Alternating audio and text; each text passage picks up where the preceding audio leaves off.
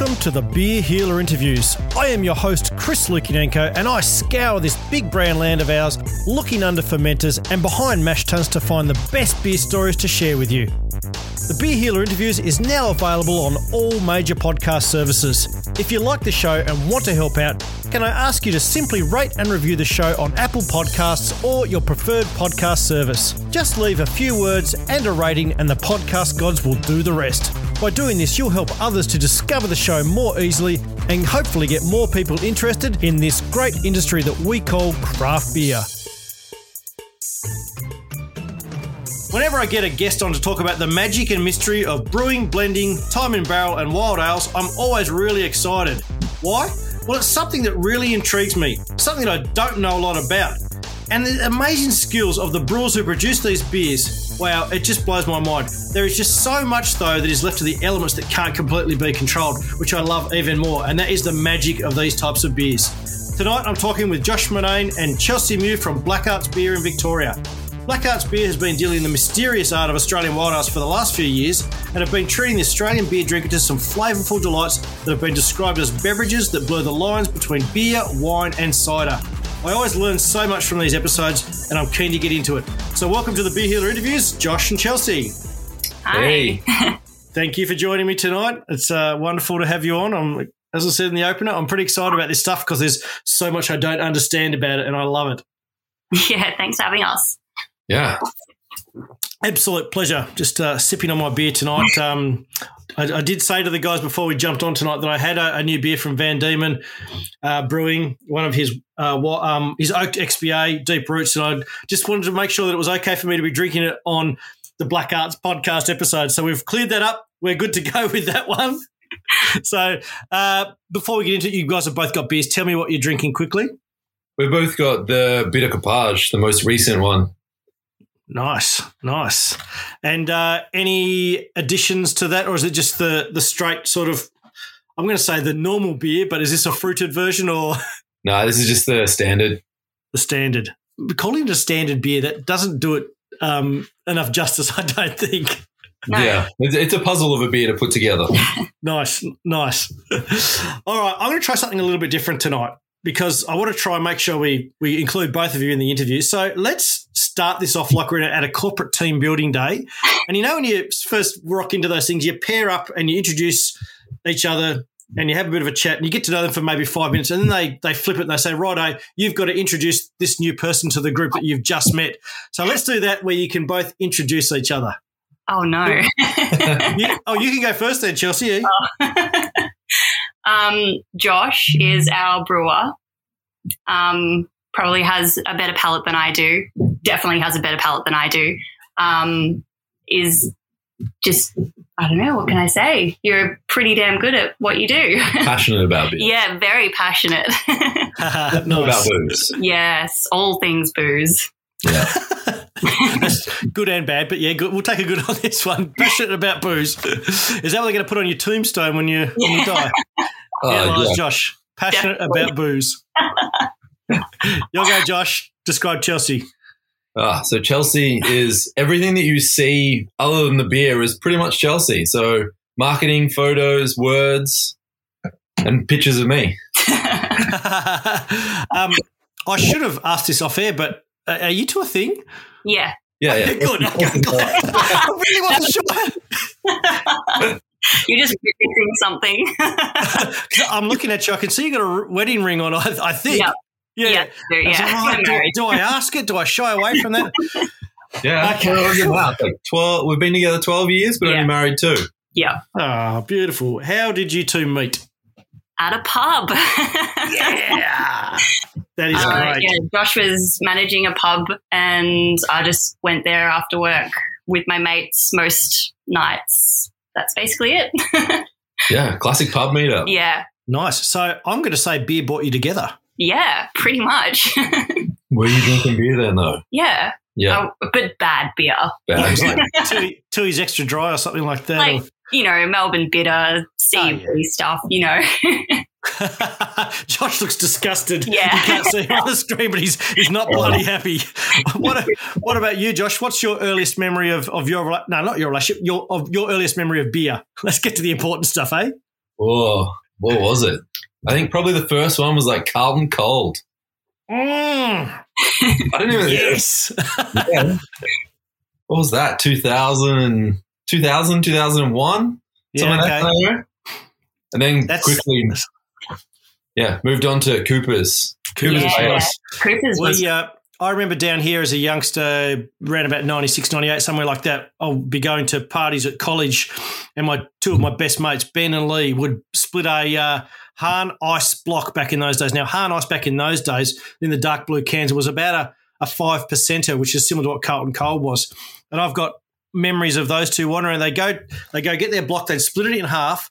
No, no ice or anything in with these beers, and they'd have two shopping bags and put fifteen cans into each shopping bag, and they'd walk around to the party with that the whole night. And if you remember those cold filtered beers, when they got warm, they were all bloody froth, weren't they? Yeah, so, not good. Not a great introduction to beer. Um, I'm glad yours was bad too, but I'm glad you moved on to something half decent like uh, Cooper's Pale Ale. That's that's great.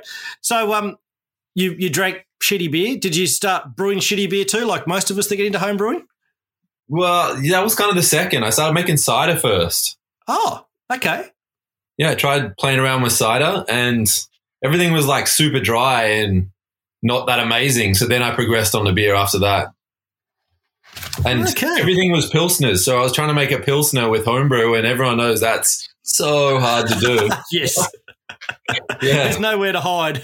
There's nowhere to hide. So it was also very terrible. Yeah, it sounds like most of us that uh, start off in home brewing that uh, made shit beer.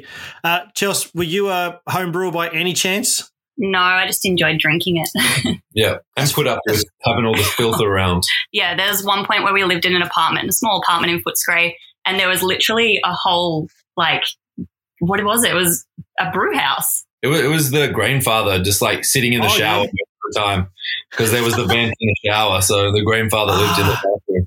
Yeah. in a, in a city living brewing. That's yep. great. Yeah. As you're a, you are a very patient woman, Chelsea. Very patient. I, mine is out in the shed. Uh, there's no way that my wife would let me bring my uh, my Braumeister into the house. That's just not ever going to happen. I don't think. Sorry to interrupt. Just a couple of things you can do if you want to help spread this craft beer gospel. First up, Apple Podcasts. If you've got it on your phone, find the Beer Healer interviews, scroll all the way down to the bottom, rate, review, subscribe. That's the best thing you can do to help me out. Other than that, whatever podcast player you listen to this on, follow me or subscribe to me on that one. And then also find me on Instagram and follow me there. Thanks for your help. So um, was there there was a love of, of brewing, whether it be cider or, or the beer, pretty early on for you. Um Was there a stage before you went to the Fox in the Corn where I, I believe a lot of your, your experimentation and your discovery of the, the sorts of beers that you make now sort of started to happen? Was there a period in between home brewing and that job that sort of sparked a bit of interest for you? Uh, I don't – we were talking about it before of where it actually happened, but there's a little like beer store and wine store down here in Williamstown, and they have – amazing stuff that's like hidden because it's this this little like hole in the wall. And I went in there, like they used to have Cantillon and Drifontaine before I'd ever seen anywhere else, and it'd sit there for so long. And I went in one time and the owner was like, "You've got to try this." And it was Michaela Hughes, their Hungarian oak aged like Spontan. Oh yeah. And it was amazing. Like blew my mind. So then I had to go back and drink all the other ones that he recommended in the same sort of vein. And then I think somewhere around then, Fox, we opened Fox. And as part of that, I um, yeah, wanted to put on this huge offering of these new beers that I discovered. And what was the reaction early on to those beers? Because, like, I, I know I've, I've taken a long time personally to uh, not only just appreciate these types of beers, but also enjoy them, because I've never been a wine drinker. And I always sort of feel that there's a bit of a winey kind of uh, element to these. So it took me a really long time to do that. Did you find that with these new customers, whether that they took a little while to cotton on to what was going on with them? Not really. Like everyone, most of the people we were getting to drink the beers were not people that drink beer. So their conception oh. was C U B, and then we're like, no, don't worry about that. It doesn't taste like that, but just try this. And uh-huh. yeah, like, so we had a nice arrangement of taps, of which we always had a kettle sour, we always had a barrel aged sour, we always had a fruited sour on tap at all times. So we could kind of show the full spectrum of what the world of sour nice. and skunky was. Yeah, beautiful. That's awesome. Uh, Chelsea, at this time, did you start to sort of fall in love with the old idea of the, the wild ales and that sort of thing? Um, I was pretty – I think when you started falling in love with it, you obviously shared that with yeah, me. Chelsea drinks everything I drink. Yeah. We split it all. Yeah. um, and I liked it from the beginning. It was not like anything I'd ever really drunk before. So I found it very intriguing. Was that because you sort of, you know, had West Coast Cooler or uh, yeah. vodka Russian, what are they, Ruskies or something like that in your life prior to that? Or? Well, she doesn't know about Ruskies. I was talking to her about the other day and she's like, no. no they yeah, were- we were we, – I don't know why, but we went straight for the goon. When I was young, we didn't – yeah, I don't know. She said Did you ever play Goon of Fortune? What was the wheel on Goon of Fortune? Did you ever oh, play Goon of Fortune where you, where you put it onto the um, – The, the rotary closed, closed, the hillsides, that's it. And he's yeah. spinning it around, and where it lands, that's where you got a skull. Yep. Oh, God. That's Classic. Bad memories. That's okay. You you saw the light eventually. Yeah. um, I, well, something I always talk about when I speak with those of you that sort of play in this space is the whole idea around, I, I love the fact that sour ales, wild ales, that sort of thing has been my wife's entrance into beer. Mm. Like she's always been um, wine, champagne, sort of lover, um, bit of gin and that sort of thing, but just always hated beer. And then we went to um, is it the Trillium uh, brew house, which uh, Fort Point in Boston.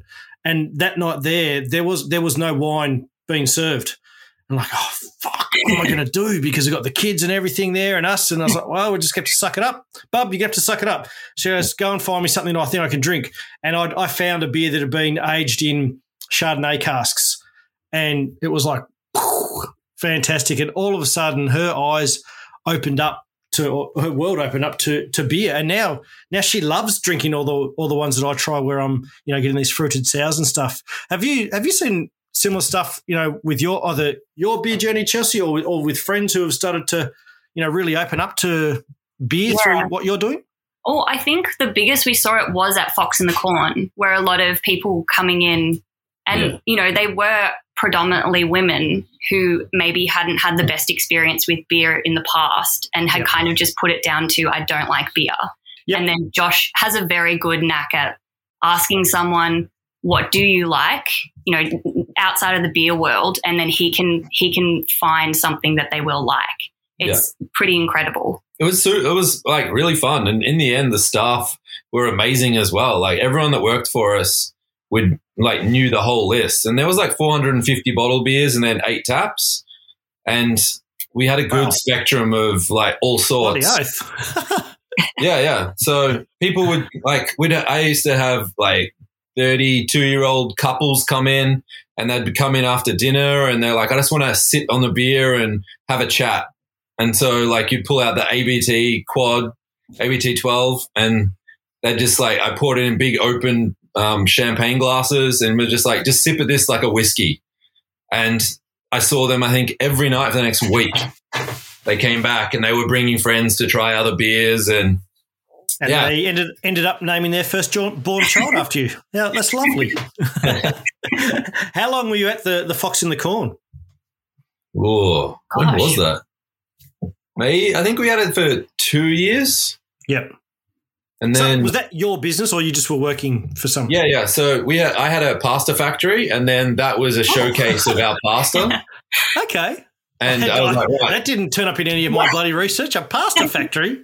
Yeah. What the hell? Where did that come from? Tell us about that. Where did that come from? I don't know. It's just oh. I've always worked hospitality and yeah. one day I was working, like got a job at a pasta factory and met another guy called Josh and we started a pasta factory together and did that for six years. Mm. Oh, cool.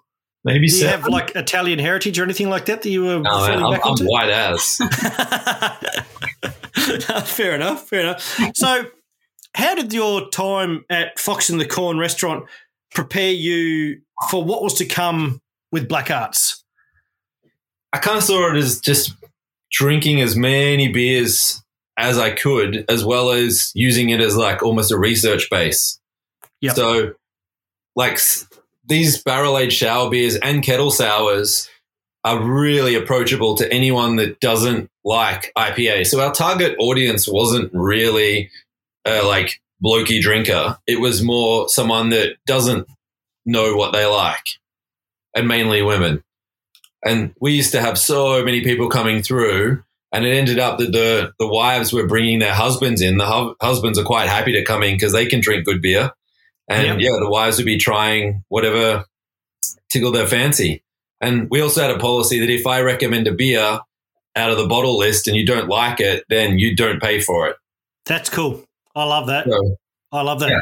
Hey, how, how crazy that you had these women coming in and drinking beer and enjoying good beer, and it wasn't all served in a pink bottle. Yeah. Who'd have yeah. thought it? Who'd have fucking well, thought it? That it's like good beer. Wow. Yeah. I, I don't know when I discovered that beer is a diverse, like, offering in alcohol. Like, I can get you a beer that tastes like whiskey, or one that tastes like cider, or one that tastes like white wine or red wine, or I can get you one that tastes like C U B. So it's such a big spectrum that wherever you sit on what you like, like if you like uh, margarita, then I can find you a beer that will taste pretty damn close to a margarita, but it's a beer. I can also make you a beer that is like fifty-one percent beer, forty-nine percent wine, and it's still classified as a beer. But if you make a wine that's fifty-one percent wine, forty-nine percent beer, that ain't being called a wine. Nah, nah, fair enough. So then came along Black Arts and Bière de Cépage. Am I pronouncing it right? That's what it was all about, wasn't it? I had to look that up today. I thought yeah. that's just the name of your beer. I didn't realise it was like a term. So yeah, tell we, us about, about we the term. We realised it's not the easiest thing to to say, and we ourselves don't even call it that. We just call it a B D C. We so, shorthand it. So we've decided we're going to rename it. It's it's happening.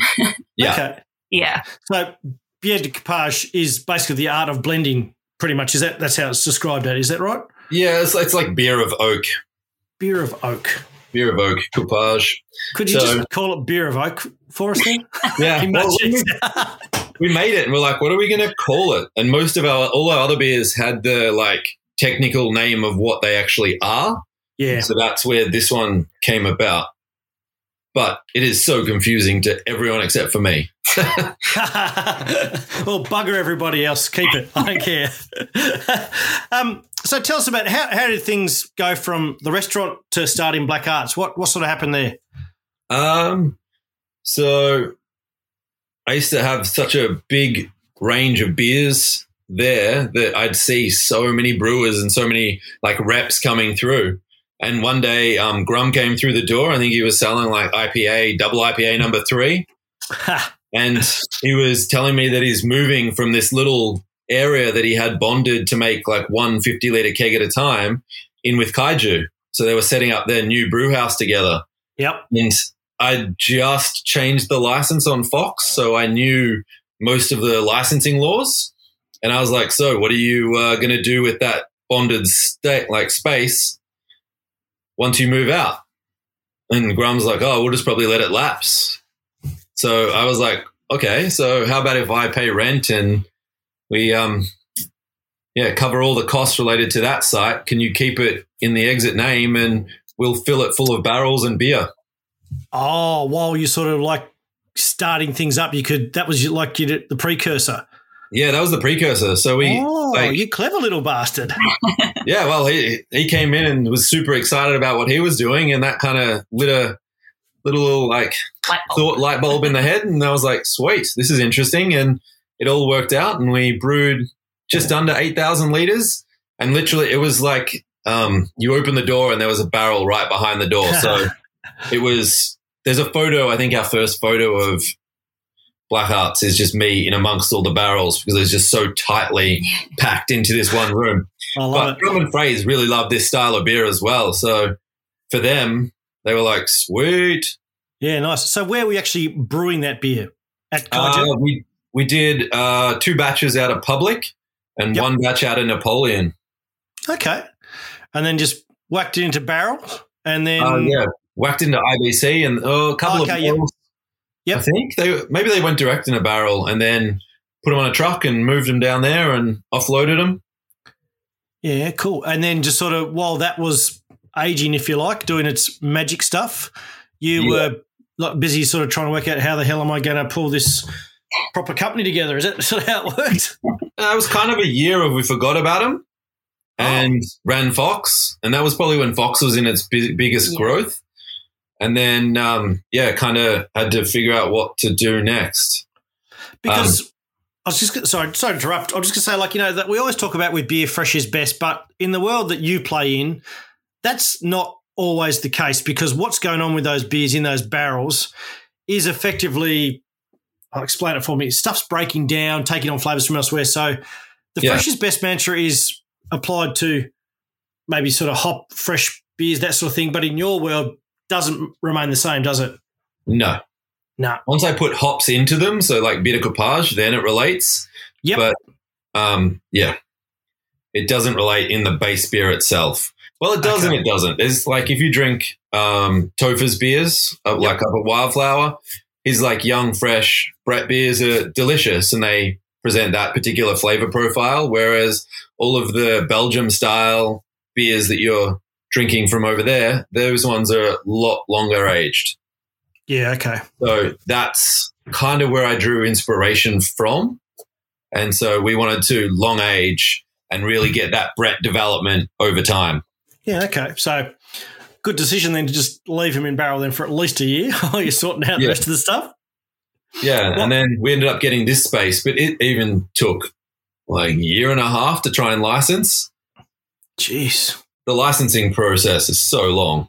It, I, anytime I talk to any of you guys that are getting new stuff up and running, it's either development application delays or licensing delays. It's just ridiculous, isn't it? Yeah. Uh, yeah, it's all it's all in one, like, mm, so I'll say it again, maybe it's two linear lines. Like you have to go to council and the V C G L R, and then from there it moves on to like the next phase of A T O, and it all kind of has to go linear. You can't do it all parallel.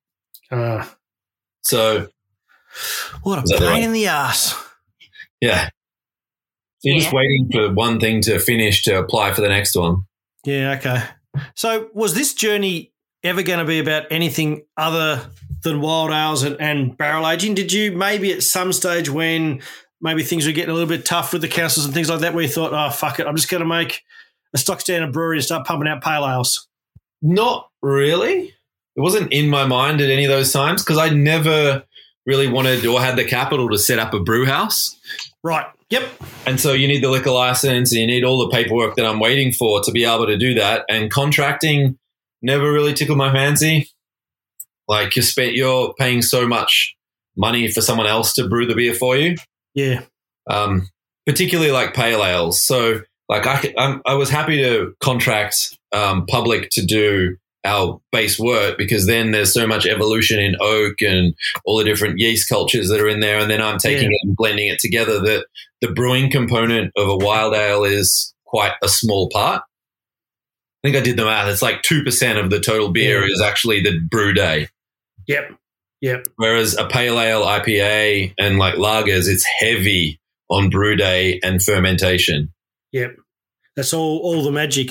Hey, Chelsea, um, I was reading today that your website says that you were willingly forced into wild ales. Can you elaborate on what that means? um, well, I guess Josh started this business and it wasn't really like we didn't start it together. So to yeah, yeah. it was it was more Josh started this. It was his passion project, and I guess like my it got a bit big. Yeah, it got a bit big. Uh, like right. There was one point where he was he had an illustrator working on the um the labels, and they'd come back and they just weren't what he had envisioned. Oh, and I was like, okay, let me just like my background is in marketing, and I yep. am a, on the tools, so I'm doing graphic design. I'm taking photos. I'm writing content. And so I was like, here, let me just sit down and try and produce something that I. I, I think I'm good at seeing what his vision is and then replicating that into like a digital format. I talk a lot about my ideas and Chelsea's in the board. um, so, yeah, basically the illustrations came back and they weren't what he had seen. And so that's kind of where it started is that I did one our first label design, and it kind of just evolved from there. I, I guess then I did the website and then started yeah. doing our social media strategy and content, and yeah. So I'm willingly forced into it because no, it I'm hearing that, and I'm thinking that you wanted to be involved all along, and you just saw a great design and was like, "No, nah, fuck it, this is my way to get in. Yeah. I'm going to say it's shit, so you take my artwork for the first can." Yeah. yeah, come on, let's be Roll honest here. You really just want to spend more time together all day, every day. Yeah, yeah no, that happens anyway, doesn't it? But, yeah, but that Beer de Copage was what two years after our first release. Like, it was mainly the gold and the red yeah. that we had out for a while. Yep. Two golds and two reds and then Beer de Copage. But, yeah, yeah Beer de Copage is a lot easier for people to process. Like, a big bottle that's expensive and yep. people don't know what that style is. It's a big commitment to make from someone they've never heard of. Yeah, the Beer de Copage is almost our, like, it's for the people that don't drink beer or don't really understand what a wild ale is. Like, wild ale is at the top of the shelf. You know, it's a little bit pricier than just grabbing a can. So we wanted a product that could kind of help people into the the sour beer, wild ale world. Yeah. Bridge yep. the gap between like a yeah. Berliner and a wild ale. When I first saw of it um, on, on the website, I, I don't know why, but immediately I thought it was a table beer. I don't, don't know why, because in my head I was thinking, is this their entry-level beer? Is that going to be a table beer? And I looked into it more. I was like, oh, no, it's not. It's not. But you actually did brew a table beer as well, didn't you? Uh, yeah, yeah. There's there's a table beer on the cards, but we're just kind of holding off at the moment. COVID slowed us down in the last few months, annoyingly. Well, not a few months. Last yeah. year and a bit, yeah. No. We've been, we've been waiting for just a little brew house to come in. Yep. Um, But, yeah, it's been delayed a couple of months. So table beer will be when that gets here, we'll uh, release it. Right. Because so what you've got right now is is a barrel room, right? Yeah. Yep. So you, you don't have that little room that you got from Grum anymore. You've now got your own barrel room. And so you've got a spot there that you can put a small small brew kit into? Yeah, we've got two hundred square here, so it's not small. Living the dream. yeah, yeah. It's like there's enough space to fit a fair few barrels, and there's, what, seventy-two full barrels here at the moment. Okay. And we're probably like a third full. Um, and we're only getting a small little system that'll be able to produce maybe six hundred litres in a day. Oh, that's still that's still pretty good, isn't it? Yeah. Like yeah, your, your limited run bad. Stuff and that. So it's only three hundred, so it's a double double batch. Double. Will get me six. What, uh, what sort of system is that? Uh, I went with Brutals. It's like little, they're like big versions of um, just the Grainfather. Okay, yeah, cool. But yeah, they're yeah. two hundred litre with a knockout of like one fifty. Oh, that'll be awesome. So they'll just give you that little bit of extra flexibility to, you know, keep this thing rolling, not have to outsource all the time to get that base yeah, beer. It's going to be a lot easier once we have yeah. that, because then we can produce, I guess, like not more, but like m- more varied styles. Yeah, yeah. So it's like the beers that we're making are blends, like lots of them are blends of old beer and young beer. Yep. And the stuff that we're really liking drinking these days are like the Beer de Copage. So that is a light saison blended with the old saison.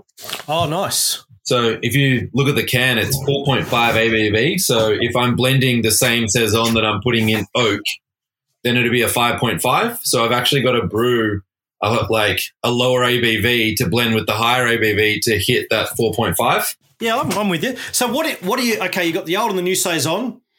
Um, question without notice. What are you getting from both of those beers that then makes this combination so awesome? What are you looking for in both those two beers? So in the old beer, I'm looking for like oak, acidity, and just a nice like bit of tropical front yep. going on. And then from the young beer, you're getting all of that freshness that people are used to in a beer. Yep. Um, and then I'm also dry hopping the bejesus out of that with um, Citra. So you're getting okay. that like I P A kind of link.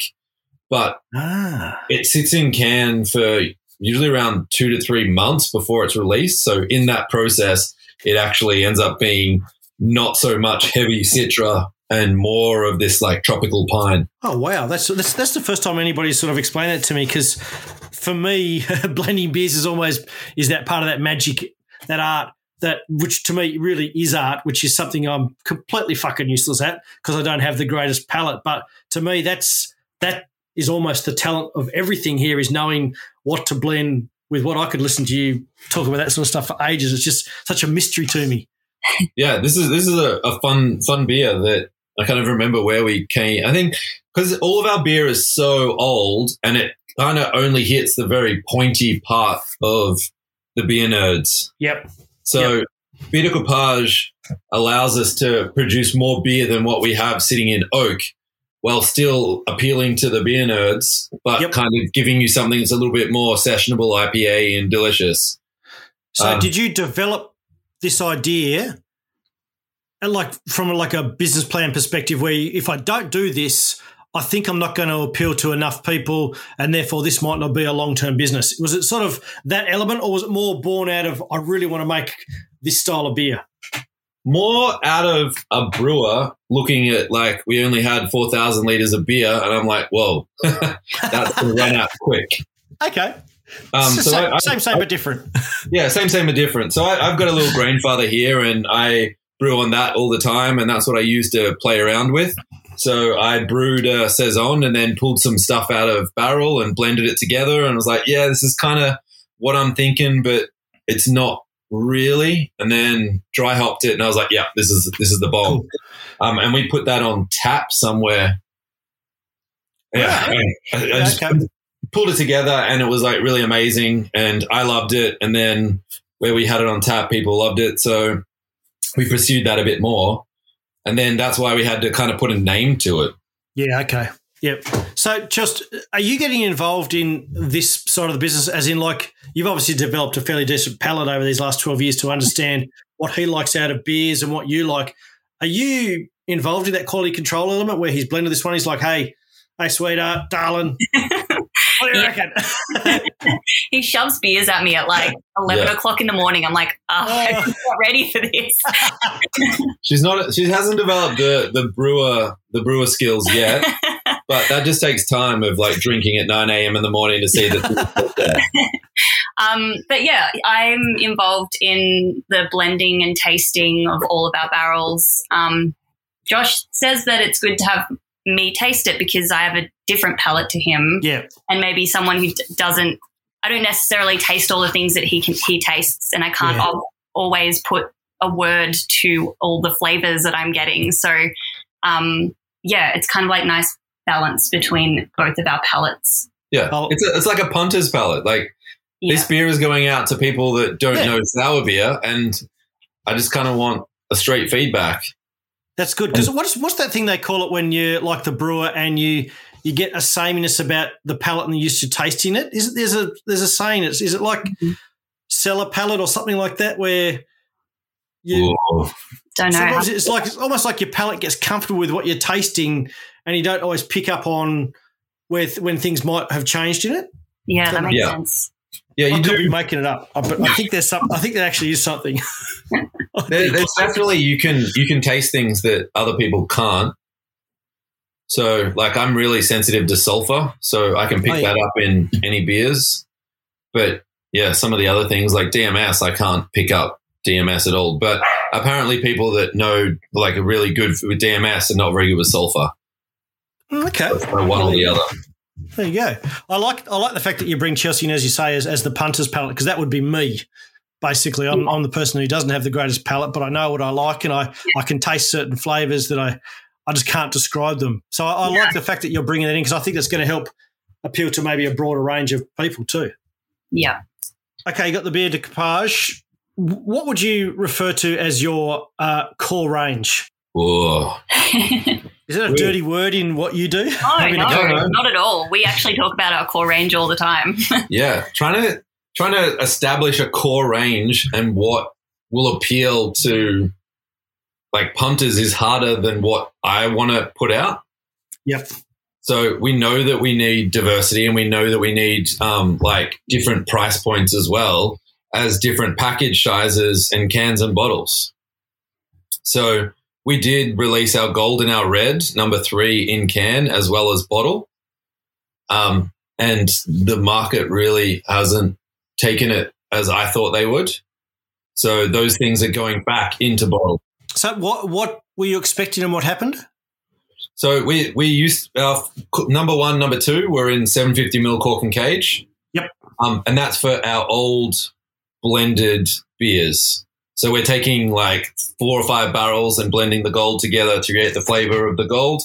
Um, and it was in these cork and cage, like seven fifty mils. Yep. And they had beautiful labels, look like wine.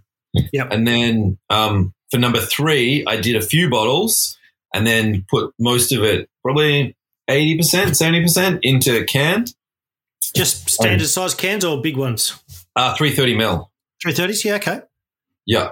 And the the idea of that was to, again, open up the market and allow people who maybe wouldn't reach for a bottle, top shelf bottle. Yeah. Um, but, yeah. And what, just- it just didn't take off in the cans?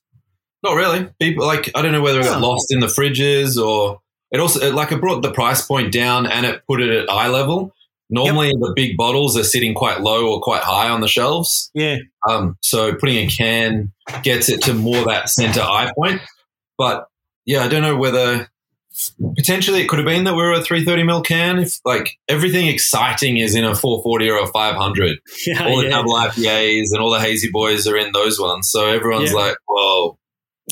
But are, uh, are those of us that love the pointy end of the craft beer market just so much up our own asses, such wankers that we won't buy a beer in a can? We want to have it in that big bottle so someone will look at us, look at me, look at me type of stuff. we we got lots of comments about that. I think that our customers love to share our beers. Okay, yep. Mates. Yeah, and they don't um, want to age in can. Yeah, and they love aging them. And so bottle is just so much, well, I mean, the, the perception is that bottle is better. Romantic that. Too, do you think, in a bottle? Yeah, like that totally. Sort of it's the, you know, you talk about uh, uh, what is it when you like you pour a beer a certain way? It's like all about the the process or there's, there's the real romantic element to how this beer is poured if it's coming out of a bottle. Like, you know, oh, God, yeah. I can't, it used to be like the nine-step pour for Stella Artois. It's, I, the, I forget the word. I've, I've lost for words, but the process you go through to create that atmosphere, a little bit of theatre about it. Do you think that's what the bottle brings for yeah. you with these beers, perhaps? Well, that's what the cork and cage was about. Yeah. Putting that full show and, like, panache to the whole yeah. serving of the beer.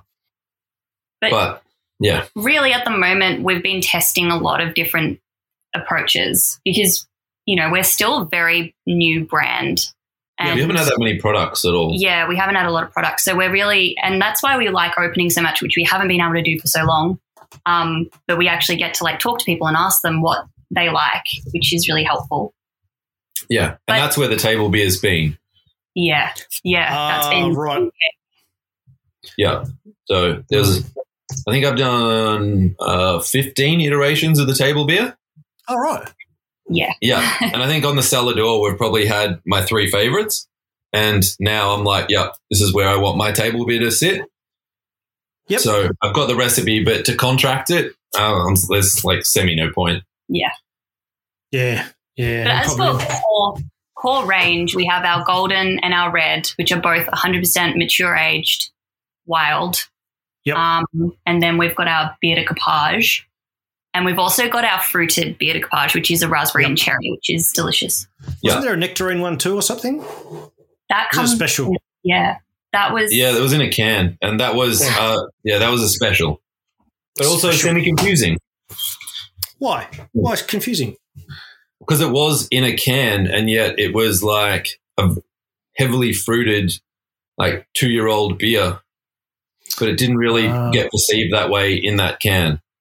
What did people just sort of think it was like a ste- you know, like you, a lot, you see a lot of, is it the peach and salt sour that you see a lot of? That, did people sort of like put it in that kind of category, maybe a kettle sour with some fruit chucked mm-hmm. in it, not realise? Potentially. Uh, yeah, it's hard to yeah. think what people are perceiving it when they're seeing it on shelf, but it was pricey as well. So okay. people would probably see that and be like, mm, no. But it was a blended beer from three different barrels and then, from memory, it was like four hundred grams of nectarines per litre, and then it sat on fruit for six or seven months. Mm. So it was, a, it was a long, long process and a lot of fruit. Can I ask, did you tell that story on the label at all? Oh, gosh. Can't remember. It was it was a, it was probably released like it was, a year and a half yeah. ago. I'm looking at you, Chelsea. This is your department. I want to see that on the label because t- to me, hearing that, I okay, it's been so long in barrel, it's been so long in fruit. To me, I'm calculating, okay, there's almost twelve months worth of time or whatever it is in that. Maybe I'd be willing to pay that a bit more. And if, mm. if there was an element on that on that can that told a beautiful story um, about how this all came about, what you did, and how it came, maybe me as a consumer, I mean, I, I would I would be roped into that one. I think yeah. maybe willing to pay a little bit more. So, Josh, I think it was Chelsea's fault. Yeah. Well, she put it on the back instead of the front. Because I, I feel like that whole storytelling element in what you, yeah. you guys do is so important. I was having this chat with uh, with Mazen Hajar this week about uh, he's he's getting involved in storytelling in what he does, and like what he does is nowhere near as romantic as you know the magic that comes from what you do. And being a, a storyteller in in my real job and being pretty passionate about it in this world too, I just feel like you know there's so so much room to really ramp up the storytelling in beer beer labels and things. Totally. Yeah, we, that's kind of, yeah, our, our set for next year, twenty twenty-two. we that's recently, good. we well, not recently, earlier in the year, we actually released like um, an apricot and a plum in bottles. And there was a nice story to it because we had gone to a mate's house who had some, like a lot of fruit on their trees and picked them. And there was a nice story to that. And I think, and that sold really well. And I think that, you're right, like the story does does help with kind of painting the picture and people kind of wanting to taste it. So yeah. next year when I come back to your website, I want to see it chock full of stories about your beers. No excuse. Right. Maybe even some video on Instagram about it all. Yeah, we're definitely Yeah. Yeah. We've I think honestly we've been in we I've been in a bit of a rut with like creating content. I think a lot of people can probably relate with that because of, you know, the last yeah. two years. Not a yeah. lot has happened. Yep. Um, so yeah, we're definitely wanting to get back into creating more content, having a bit more fun with it and, yeah, publishing a bit more. Yeah, It's it's it's hard to get to that headspace to want to put all that effort in when you're staring at the same four walls every day. Yeah. Yeah. Same, yeah. same two people. Yeah.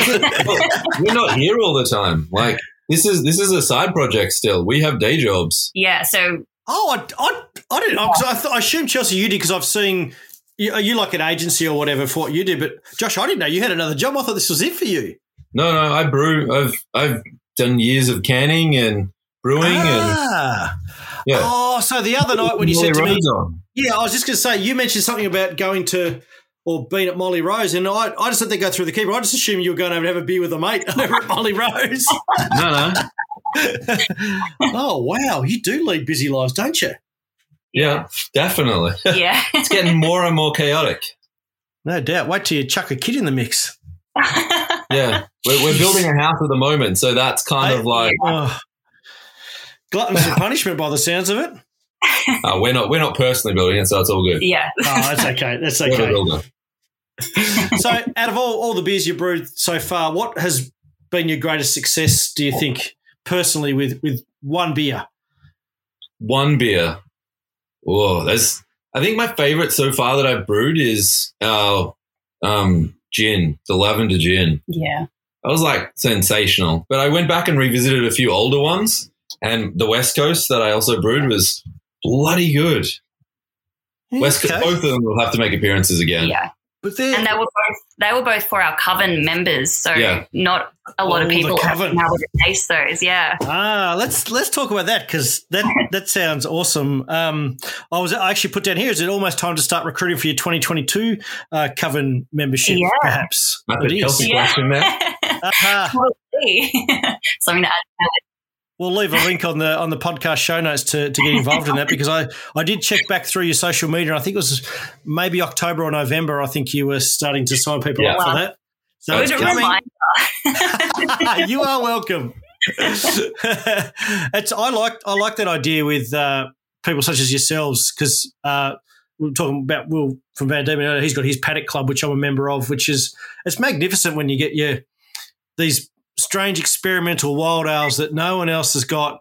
Um, so far with Will, I haven't had a bad one, and I'm sure yours would be exactly the same. That they're just all these top quality things, but for that pointy end of the market, I, I love the fact that you're really treating these people to something you know once a quarter, or wherever it is that. No one else can get. That's it's just It's so great for their Instagram accounts too because they can brag about it. No one else got it. How many people in your Coven membership? Whoa, we, I think we've been fifty and fifty Yep. last yeah. few years, but that's great. Like I, the beers that you guys are seeing out in the greater world, for us, that was like, what, four four months ago? And then it finally makes it to you guys. So we're already like on to the next beer and the beer in front of that. Like we're drinking and thinking about a few beers ahead. Yep. So being able to produce just a small little batch is really amazing because I have ideas and Chelsea has ideas and then we can execute it. And we execute it in like a little one litre batch. And if it tastes good, then we make a bigger batch and put it out to the Coven. And then we kind of get feedback from those guys on what they like and what they don't like. Oh. And then it helps us evolve on some of our blends. Oh, so you're using them as like a first stop, like peer review sort of thing, are you? Kind of. Yeah, somewhat. Nice.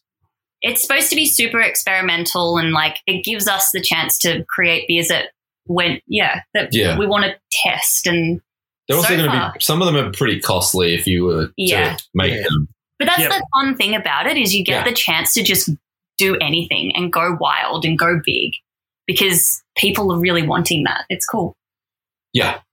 Like when you're making wild sour beer that's long aged, then you might as well make whatever the hell you want. Oh, I'm I'm with you on that one.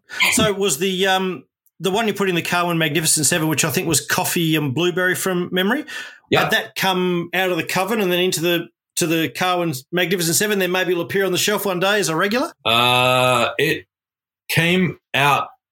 So I've got to brew a dark and then convert a red that I have in barrel. So most of the age is coming from the red. And then I'm doing like a mini mash and taking all of the dark components, blending it in with a red, letting it sit for three to four months to then homogenize. And then that's my dark sour base. And then that's what I use right. to put blueberry and coffee on. And then from there, I split a small batch off into another fermenter and made the Coven beer because there was a Coven beer that was the base Magnificent Seven. Yep. And so Magnificent Seven had two hundred grams of blueberries and then seven grams of an oak-aged, like uh, honey-fermented coffee. Okay. And it was aged in bourbon barrels, the actual coffee bean was, and that one, uh, was, yeah, that was kind of the base of that one. And then when I diverted it off, I added another two hundred grams of raspberry and two hundred grams of cherry. So that Ooh. The Coven beer ended up having like six hundred grams per litre of fruit. Shit. Wow. Yeah, it was, it was pretty potent. It actually like added so much A B V and then all the extra sugars took so much longer than I wanted it to to ferment out. So the Coven members end up getting their beers like three weeks behind schedule. Ah, uh, right. right. Um, some of these ideas are pretty freaking crazy, to be honest with you. Where, where, where's your inspiration coming from? Drinking. Drinking and food. Like we spend, a, we love watching and talking to people about food and talking to chefs and yep. like, yeah. I, I, my background's hospitality, so. Yep. I know a lot of lot of people and a lot of chefs in that sort of realm, and so talking to them about different flavor, flavor combos com- ah, and gotcha. like, yeah, like my favorite one was the gin one, and so that is a two-year-old golden that then I put on all the base gin botanicals for three months, and then I pulled it off the gin botanicals after it presented all the right flavors. So it, at that point, it kind of was a golden. That tasted like someone had put some gin components in there. Yep. So it was ju- juniper, angelica, and lemon peel. And then from there, I put it into another fermenter that had lavender and pink grapefruit and let those two meld into it. So I think that was like another three weeks and then took it out and packaged it. So that's what made the gin lavender, yeah. grapefruit. But Josh is also a very good cook. So I think like okay. combinations come very naturally to yep. him, whereas they don't come so naturally to me. But I, I think, yeah, getting ex- like inspiration from food is like a big one, I think. Yeah. I feel like if you were a chef, you'd have a Michelin star for those kinds of combinations. Like that, that's to me, like I don't think I'm a pretty good cook too, but I wouldn't even imagine putting blueberry and coffee together and anything. So uh, I, I think that's great imagination, great execution, and just that that courage to experiment is also pretty neat too, I reckon. I mean, it does also, like, the cover members help with that. Yep. yep. So very grateful for and Carwyn. Carwyn. And Carwyn, yeah. Carwyn are pretty happy to just, like, Try let me do whatever. Yeah. Uh, yep. uh, are any of your coven members actual brewers from around the country that you know of? Well, you don't have to say who they are, but I was, I was just wondering whether they – because yeah. to me that's where it's pretty cool when your peers are yeah. um, paying money for your beer, not getting yeah, it free. I think, I think there's maybe a couple. Yeah, nice. You kind of only realise when you look at the you're sending it out and you got you're typing in their name and then their email address and it's like whatever and you're like, oh yeah, yeah, yeah. Hey, you mentioned it a little bit earlier. Um, you your beer is brewed to um, be shared with good company, um, which in my head means it should be shared with good food too. So I was just wondering, like, you know, we've got all these great flavour combinations that you've been talking about. What what kind of foods are you pairing with these things? Are you are you boring just saying like a, you know, a wine and cheese board or anything like that? Or is there, you know, maybe the beer to capage? What are you what are you going to eat with that? Dude, you can eat anything. K F C uh, through yeah. Like Fox in the Corn, everyone used to question why I was serving pasta with amazing beers. Let and the beer do the talking. At the end, like, these beers have acid in them, so anything fatty, they just work so well. And we did, for one of the Coven beers, there was a um, savoury sour, so it was a gold with curry leaf. And, like, that paired so well with curry. Oh. It's delicious. Nice. Yeah. Nice. I love it. Each other. Nice. Hey, Chelsea, back to you for a second. Obviously, the photos that you produce of, of these beers are absolutely beautiful. And um, I just want to know, like, is this an absolute joy for you to be working with these these great beers that are romantic? You know, we talked about the storytelling at some stage will come through as well, but it's got to be a lot of fun for you, I reckon. Yeah, yeah, it really is. It it's a, I think I'm really excited for when we can actually leave the factory and, and maybe do a bit more outside of, you know, the stock standard shots of like barrels and things. Yep. But yep. yeah, it is a joy. It really is. And it's just, it's also a challenge because like working on a brand, I'm so used to working on brands that aren't my own. And, and there's something really yep. easy with that where you can take a step back and look at it, you know, from a bird's eye view. Whereas working on a brand that you're so close to is, yeah. is there is definitely a challenging element to it, but it is a lot of fun. And it's, like, you know, it's so nice on the weekend just, like, picking up my camera and being able to shoot, which I wouldn't normally do, especially during lockdown. It's a really nice, um, yeah, it's it's good. I like it. That's cool. It's good, but it's pretty boring here at the moment because yeah. not much is going on. We don't have a lot of new beers at the moment. So, yeah, it's there's not been a lot to shoot, but we're really holding out for our brew house. We're yeah. very yeah. excited for our brew house. The pictures of me bottling beers is very, like, repetitive. Yeah, yeah. yeah. I mean, you're you're extremely attack- attractive, Josh, but, you know, enough's enough. Let, let's yeah, get the beard got loose at the moment and I can't get the haircut, so. Fair enough. Hey, uh, something we haven't really mentioned much is a major element of what you do, which is the time in barrel part of it. You obviously love oak. What What other barrels are you using or what other timber are you using in your barrels? Is there anything or is it just oak? Mainly oak and has been mainly oak from the beginning. Yep. But now there's four bourbon barrels down there. Yep. Um, but they're more finishing barrels. So in like in terms okay. of barrels, you've got like old wine barrels that are the home for Brettanomyces, so that's where my culture lives in each barrel, and I'll I'll use a Solera method, so I'll pull seventy percent of the beer out to blend and leave thirty percent with the yeast, and then I'll top that back up with fresh. Oh, so that just keeps the yeast alive in the barrel. Is that how it works? In the barrel, yeah. Yep. So I use my barrels just as, like, cultures. Yep. Um, I then have fruiting tanks, so they're the ones that have the doors in the top and in the front, so I can just fill them full of raspberries from the top, yep. um, purge them to the bottom and then flood from the bottom with the beer. And then when I pull the beer out, I can open the front door and all the raspberries are easy to get out. Ah, yes, nice. I don't fruit in barrel. No, okay. Yeah, fair enough. Yeah, that's that's a pain to get out. I, I clean the barrels at Molly Rose and getting the fruit out of the barrels is very fun. No, fair enough. Fair enough. So I, I do have barrels that are bourbon barrels and I kind of want to chase down some other ones, but they're more of a finishing barrel. So I'll get yep. to the get the beer blended to where I want it to be, and then I'll move it into a finishing barrel to pick up a little bit of that bourbon flavour or whiskey flavour. Yeah, nice. Um, I'm trying to sound really, really smart by asking yeah. you this. Um, I want to ask about Amburana barrels because, um, well, I'm not really that smart anyway, but I just loved what Brick Lane did recently with their stout in the Amburana. I, f- I think it was called the Abyss, the one that I had from from John Selton. Um, blew my mind with the, the complexity of the flavours that came from this different timber. And I've, I've been asking a few people lately that get involved in this whether they've they've used them as, as well. I'd, Just wondering, is there any interest in that? I have no idea what you're talking about. yeah, you win. I win. Yeah. Um, but I'll yeah. be Googling. Yeah, no, um, yeah, Amburana, it's uh, Brazilian timber, and mm. there's a um, like a spirit that they they put into this thing to get these flavours, and the flavours that came out of that stout was all coming from the wood, spices and cinnamon and vanilla and all this. It was yeah. just it was amazing. I. I was just really blown away. I'm not. It's not too often that something just makes you think, "Oh fuck, wow, that beer." I just, it just, it, it was. I don't want to sound like a wanker, but it talked to me. Yeah. Basically. and yeah, and yeah. Apparently, it came all from from the timber. So yeah, wow. check it out. Yeah, yeah, that's Pretty that cool. sounds right up my alley. Yeah, well, you're in the same state as John Selton, so jump on the phone, give him a call. He might have a spare one he could throw at you to experiment with.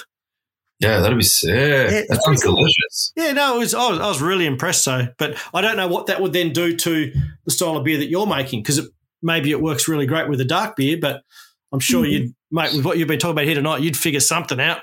That's what blending's for. True, because it can be a really strong flavour in some way, shape or form and you can mellow it out or increase it or whatever. That's where your talent lies, mate. I love it. Yeah. I just love it. I love it. So, so tell us, you know, we we spoke about COVID being pretty fucking shit for the last eighteen months or, or thereabouts. Has has it made you change the way you do do business? Has it made you rethink this whole thing in any way? Has it made you change direction or are you sort of still sticking to the plan? I felt very, like, grateful that we've been able to, like, yeah, still sell.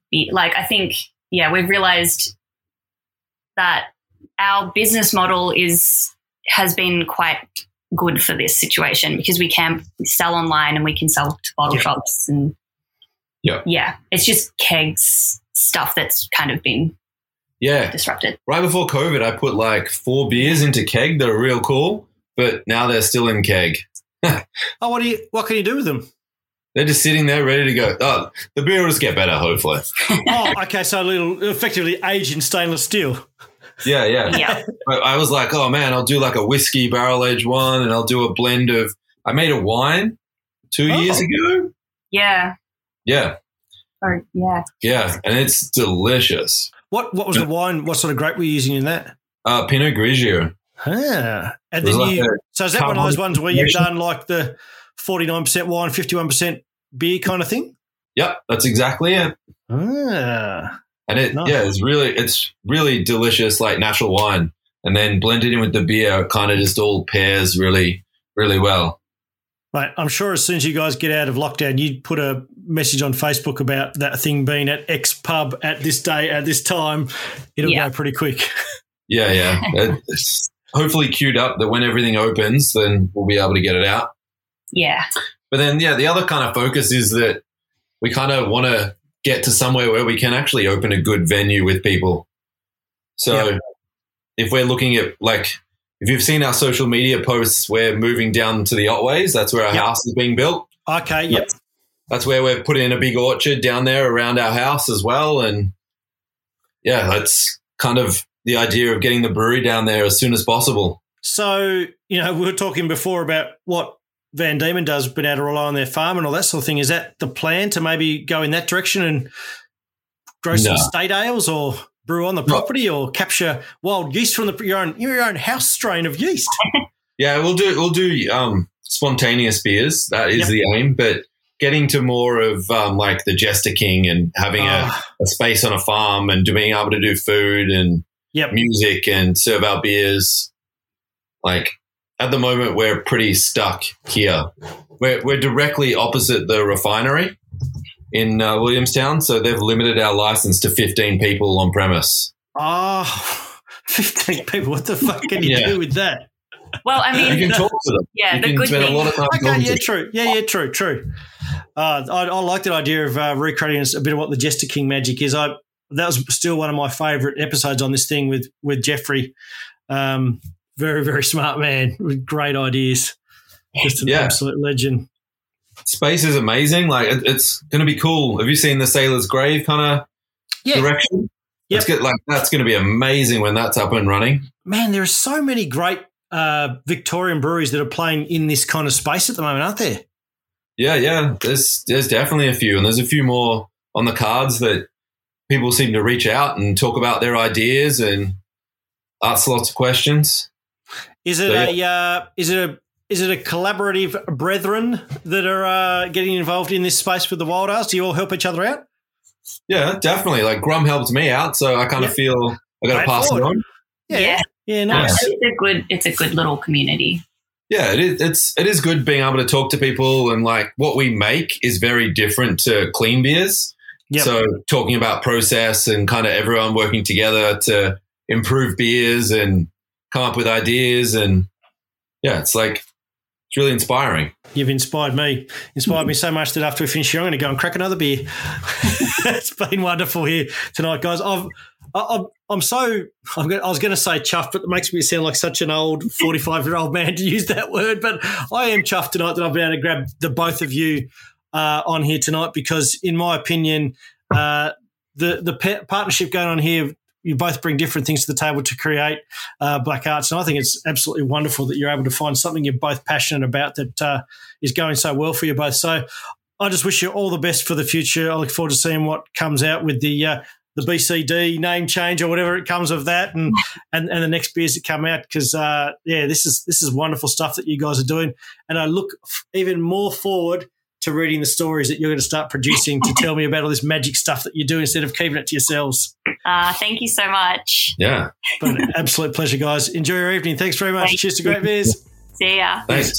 Bye. Thanks for listening. I really hope you enjoyed the episode. If you have an interesting beer story and want to be a guest on the Beer Healer interviews, send me a message via my Facebook page. And once again, if you want to help out the show, a simple rate and review on Apple Podcasts or a follow, like, or share on any other podcast service will do the trick. I'll catch you soon.